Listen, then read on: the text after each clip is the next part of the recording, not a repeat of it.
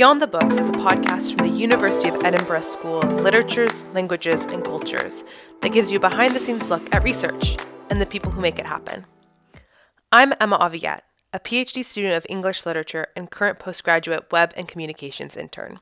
In this episode of Beyond the Books, I had the chance to speak with Dr. Isabel Seguí, a Leverhulme Early Career Fellow. I got to learn more about the fascinating research she's conducting on women's nonfiction filmmaking in Peru, as well as ask her about her journey into academia and receiving the prestigious Leverhulme Fellowship.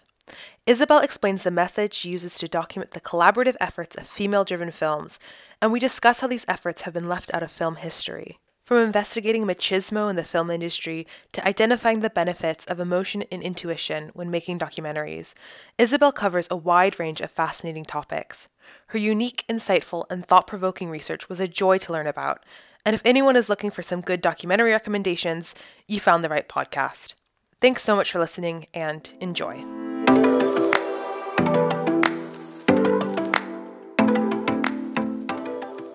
Hi, Isabel. Thank you so much for joining me today. I'm so happy to have you here.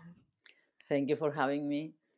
So, before we get started in some more questions about your research, I was wondering if you could tell me a bit of your background and your journey into becoming an academic. When did you realize that you wanted to study film?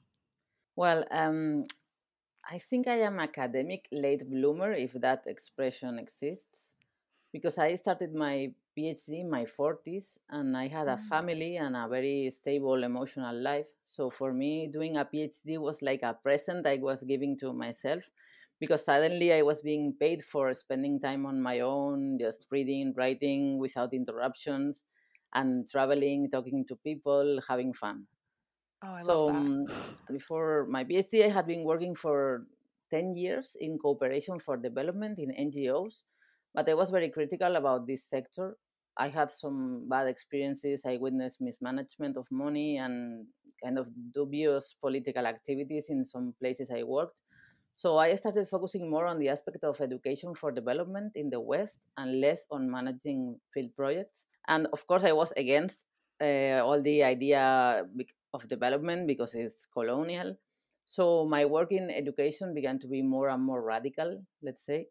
And in 2012, I organized with a group of volunteers, all young and brilliant women, a film series called Resistances and Dissidences. And this film series was very successful because we created a very bold program and because we organized it with, uh, in collaboration with the University of Valencia. And that allowed us to screen in great venues and arrive at many people. One of the films we wanted to screen was The Clandestine Nation, which is a Bolivian film by the Ukamau group. And it's a film about the complex construction of indigenous identities mm. and the film was not available anywhere. So we asked for a copy directly to its director, Jorge Sanjinés, who very kindly sent it to us.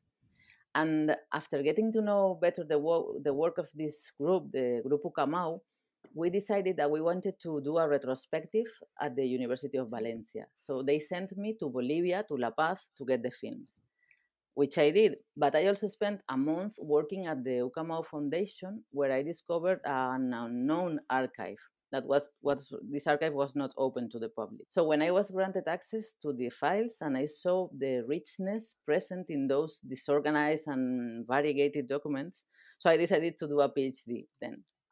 And this career change was facilitated by the fact that the economic crisis, the economic crisis, the consequences of the economic crisis of 2008 were looming in almost every sector in, in Spain. And soon there was no money to renew my contract in the NGO. So I took advantage of the break and of being unemployed, and I did a master working on Ukamau. And immediately after, I applied for a PhD in St. Andrews. I chose St. Andrews because at the time, Dennis Hanlon, an expert in Ukamau, was working at the Film Studies Department, and Dennis was very enthusiastic with the idea of supervising my project. And I owe him a, a debt of gratitude because he believed in this project a lot. So then I got a full scholarship and moved with my family to Scotland in 2014. and the wow. rest is history. I mean, that's amazing. I love how you said that your PhD was like that kind of gift to yourself after years working for these NGOs. That's amazing. Um, and so then that kind of brings me to your current position as a Leverhulme's Early Career Fellow, where you focus on women's nonfiction filmmaking in Peru from the 1970s to 2020. How did you come across this topic and what got you interested in it? Well, uh, the idea, the initial idea of my PhD was not focused on women. I was mm. interested in exploring the Ukamau group, how they actually handed the, the enunciatory position, handed over the enunciatory position to the indigenous subjects that appear in their films. And I wanted to know if the urban filmmakers were really handing over the voice to the Quechua and Aymara mm. peasants. And if so, if this process, this mediation process was, I don't know, fair or how it worked, I don't know. However, after my first field trip, I realized that in the production teams of Ukamau and of almost all the production teams in, in, in, positional filmmaking in the Andes, there were many women that had been erased mm. from the official history. So I mm. decided to change my thesis and write about the mechanisms of erasure of these women, also trying to bring them to the forefront, forefront in the historical narrative. And in fact, I discovered something very illuminating. I discovered that women are ever present in oral history, but they disappear mm. in the written accounts.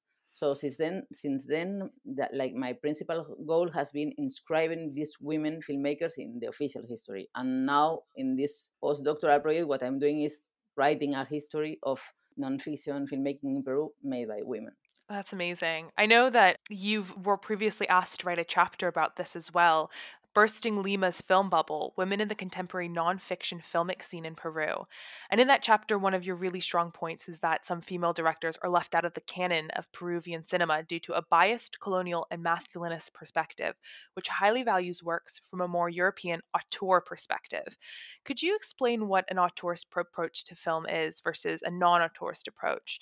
And why do you think that women filmmakers tend to create non auteurist documentaries, at least in Peru? Mm. Well, my, my approach is proudly anti auteurist. Mm. Auteurism is a perspective in film studies that has become majoritarian, but it's not appropriate to understand most of film processes and products.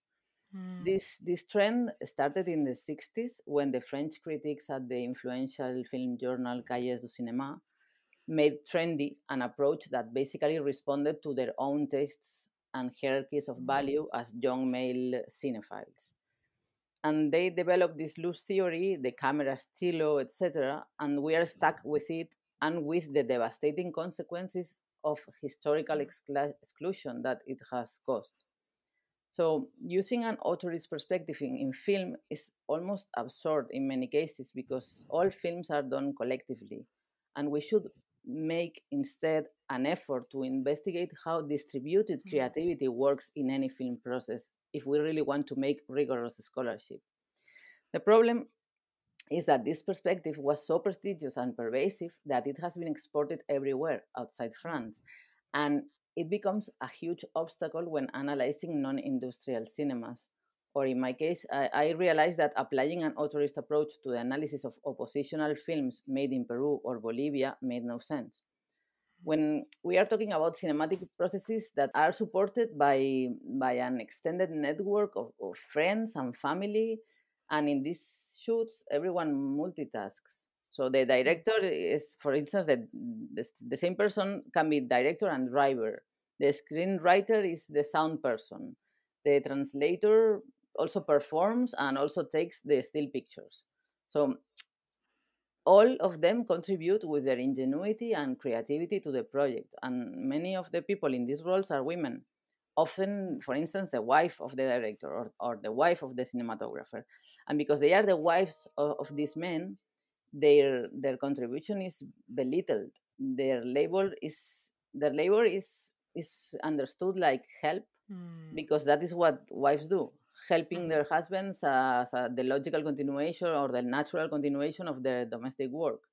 But these women were not helping. They were full-fledged members of the teams. They they were neat contributors in creative and non-creative roles.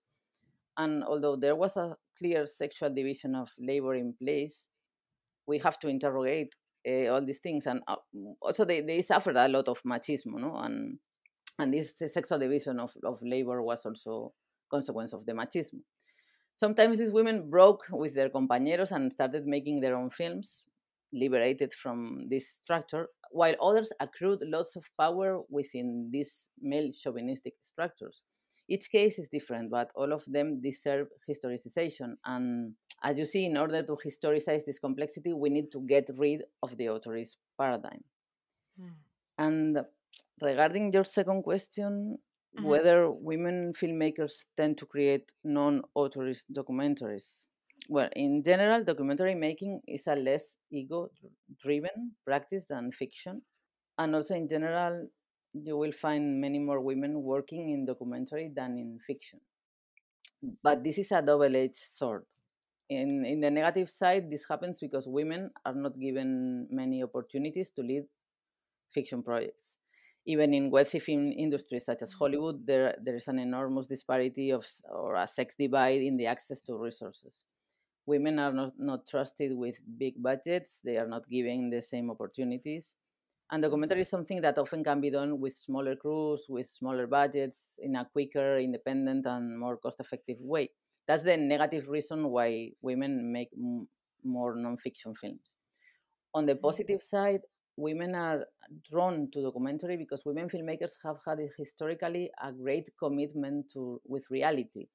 As, as creators, they they don't have this need of playing the demiurge they they love to be in touch with people to address burning social issues and try and make social changes through cinema so women documentary makers have developed this connection with reality and real people since the beginning of the 20th century for instance in mm. scotland we have the magnificent example of ruby and marion grierson the sisters of john who had a much more interesting approach to documentary but their figures has have been also erased. So it's not only a Peruvian thing, but you can apply this framework and follow this genealogy of women nonfiction filmmaking in Peru too. Yeah, that I didn't even think about those economic factors pressuring women into that field in some ways. I guess this kind of leads me into my next question, which is in that chapter, you also highlight a documentary female um, filmmaker Lorena Best and describe her approach as cinema based on sensation, intuition, and emotion, as well as often personal connection to whatever she is filming. Is this a paradigm shift from what might be thought of as traditional documentary filmmaking? How does this lend to a horizontal and less traumatic method of documentary filmmaking for the subjects of the film? Yeah, well, in I compare in the chapter two film processes that are very similar in their objectives. The Fontainhas trilogy by Pedro Costa, who's a Portuguese filmmaker, and uh, uh, About to Take Off, which is a film by Lorena Best. These two films document the demolition of a popular neighborhood and the forced relocation of their dwellers. In Pedro Costa's film, um, it's a neighborhood in Lisbon, and in the case of Lorena Best, it is a neighborhood in Lima.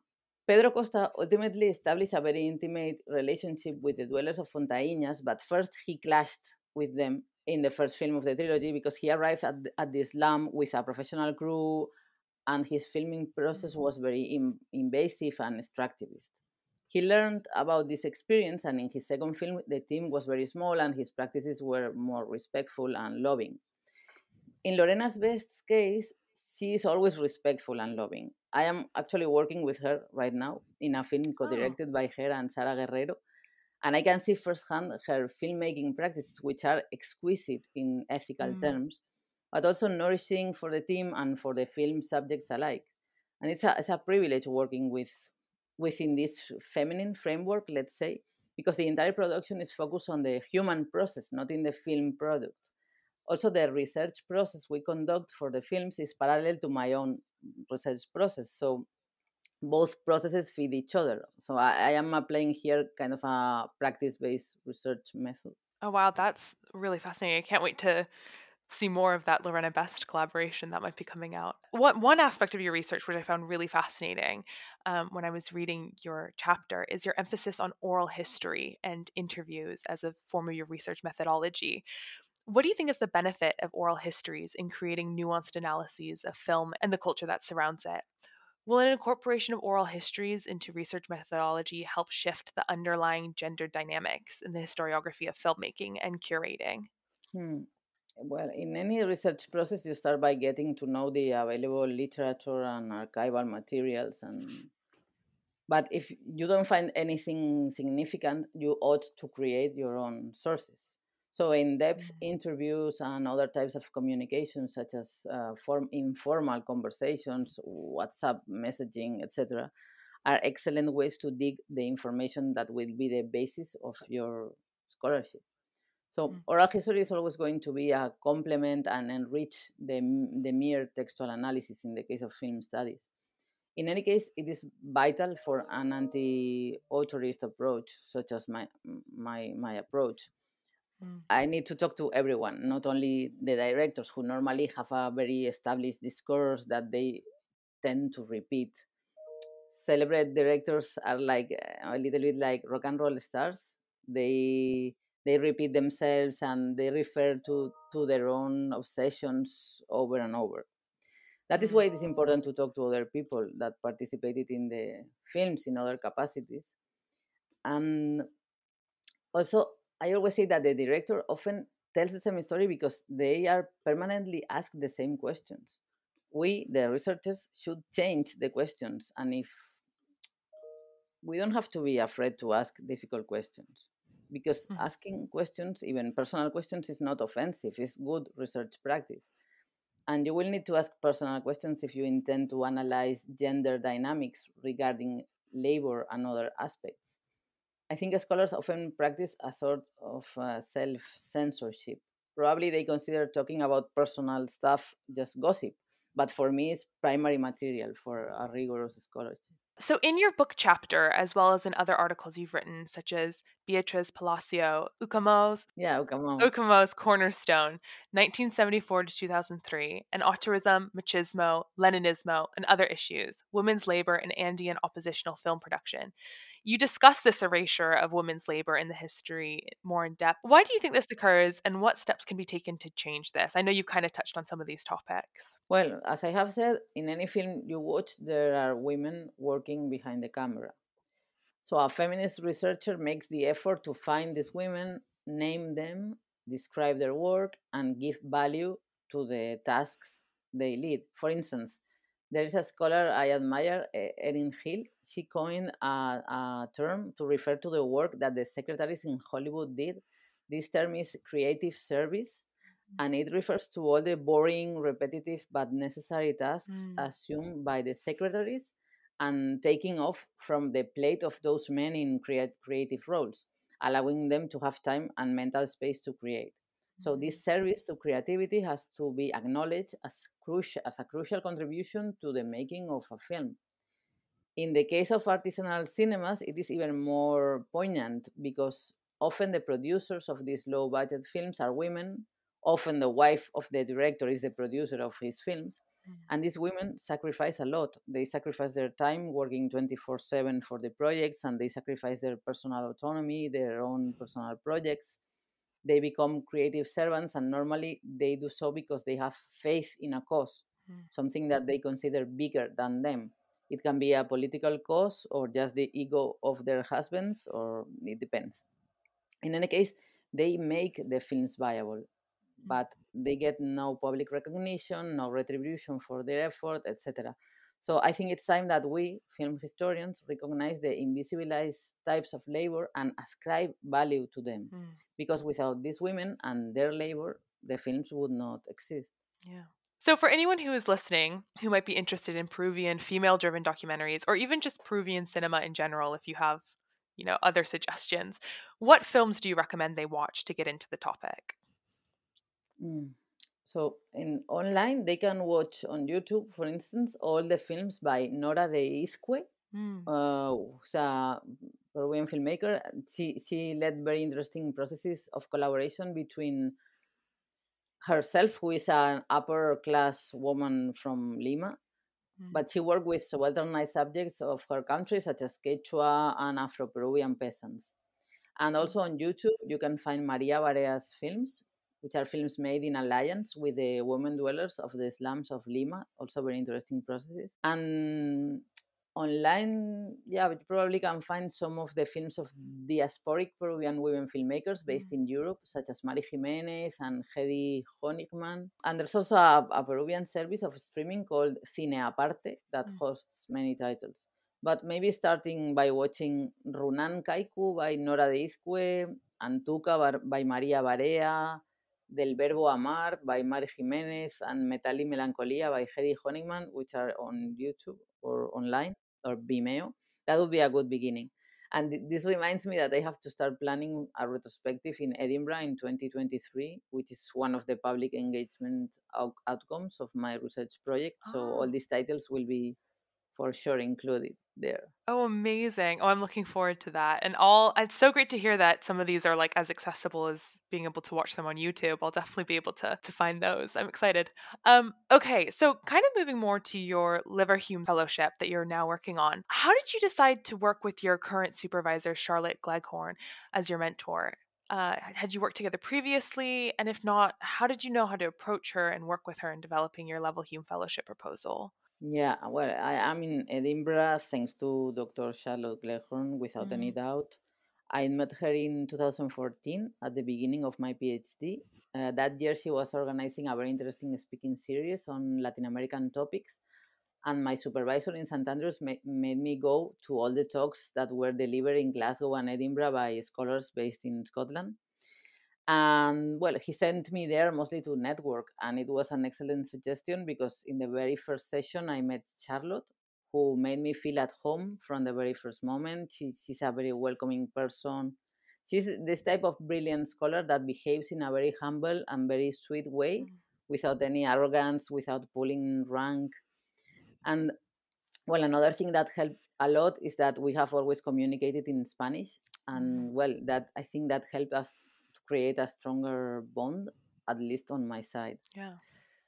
And well, we we also share our research interests. She mm, she did her PhD on Latin American women filmmakers, and Mm. she's a specialist in indigenous cinema, which is a research area that I'm always tangentially touching Mhm. because I research Andean cinema, so we we have always exchanged materials and ideas. Mhm. Um, besides, during this year, she has invited me to participate in academic events she has organized, such as panels and conferences, and I have also invited her to the things that I have organized. So, our relationship has been always a fruitful one. Mm. And after my PhD, I approached her because I wanted to apply for one of the short fellowships of the Institute for Advanced Studies in the Humanities at the University of Edinburgh. And she helped me to apply, and I did not get the fellowship. But soon after, she sent me the info of the opening of the processes to apply for the British Academy and the Leverhulme postdoctoral fellowships that the School of Literatures, Languages and Cultures was publicizing. And finally, I got the Leverhulme Early Career Fellowship, which is actually much better than the fellowship that was offered by the Institute for Advanced Studies. So you never know with these things. It's weird. So Charlotte has always been there for me, and I'm super thankful because she's the perfect mentor. She's she believes in you, she nourishes you, and never imposes anything.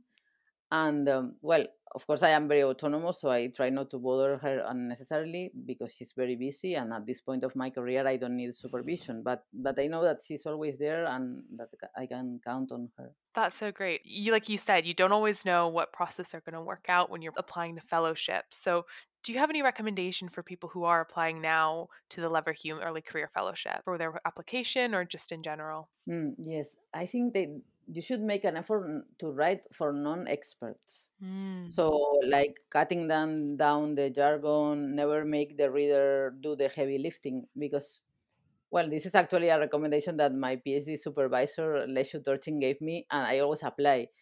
But in the case of uh, research proposals addressed to the Leverhulme Trust, I think is key. Does that not mean that you cannot use complex or sophisticated ideas, but they have to be clearly expressed? Mm. And well, in this case, the staff of the research office at Literatures, Languages and Cultures are experts on this type of applications and they help you to submit the best possible proposal. And I'm very grateful to Laura Tomlinson, Janet Black, and Professor Greg Walker Mm. Because their reviews and advice were very, very, very useful. Oh, that's great to hear. So, yeah, so really reach out, I guess, to that community as well. Um, so, how did you find planning for and managing your project amidst the disruption of COVID and the lockdowns? With its international focus, how have you adapted your project so that you could continue with research, even when there have been restrictions on international travel, conferences, events, etc. Yeah, everything has changed, of course. Uh, I submitted my project in February 2020, unaware of what was coming. So when I started my postdoc on September 2020, I needed to change all my plans. Mm. For starters, I had to plan to go to Peru for some months during my first year, and I won't be going until the second semester of the second year. Wow. But it's okay. The good thing is that everybody has been working online, and I have been able to interview people, watch movies, ask for archival material, and so on.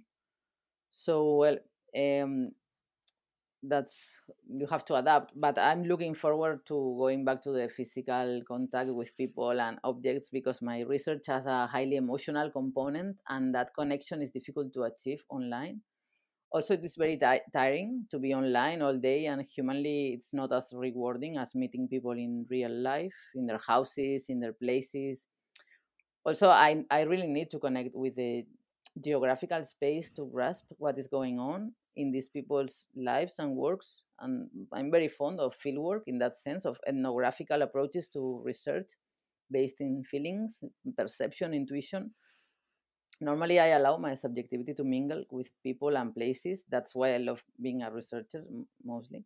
Mm. But in, in any case, I have been able to do lots of things during my first year. I have been writing a lot. I have six publications forthcoming in 2022 and 2023. Wow. And also, I am part of the curating team of an international exhibition that will be held in Berlin next summer Amazing. about global feminist nonfiction filmmaking in the 70s and 80s.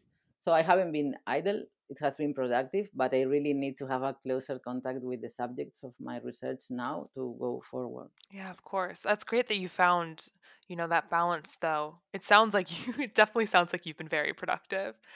So, I guess I'll always end on this one question that I ask almost everyone who comes on the podcast. Um, where has been your favorite place in Scotland and why? Well, I love Scotland in, in general. I love Scottish people. They are open, warm, everything. But well, I have traveled a lot in around the country in my years here but I really like the islands. Mm. And I have mm. been in various islands like Harris and Lewis, Skye, Arran, all of them are amazing. But I recently went to Orkney. Oh, wow. And that was incredible, oh. especially the Neolithic sites. Because you can visit a, a very well preserved Neolithic village, Skara Brae, for instance, but also the like the religious or ceremonial sites that are mm perfect, perfectly embedded in the landscape, so you can feel the, the power of these places like straightforwardly. Mm. I don't know. That's amazing. It's awesome. It's. Yeah, I think in Scotland you develop this capacity to connect with the landscape like in a pantheistic way or something. Yeah. It's hard not to, when you're out there, like feel yourself going back in time and imagining everything that's happened there. And it's it is just beautiful. I'm excited to get back out there again now that things are slightly more normal. Um, Okay, great. Thank you so much for joining me today, Isabel. It's been absolutely amazing having you on. So I'm looking forward to seeing more of those papers that you're talking about come out and to see more of your wonderful work. So thank you. No, thanks to you, Emma. Beyond the Books is a podcast from the University of Edinburgh School of Literatures, Languages and Cultures. Thank you so much for listening and tune in again soon.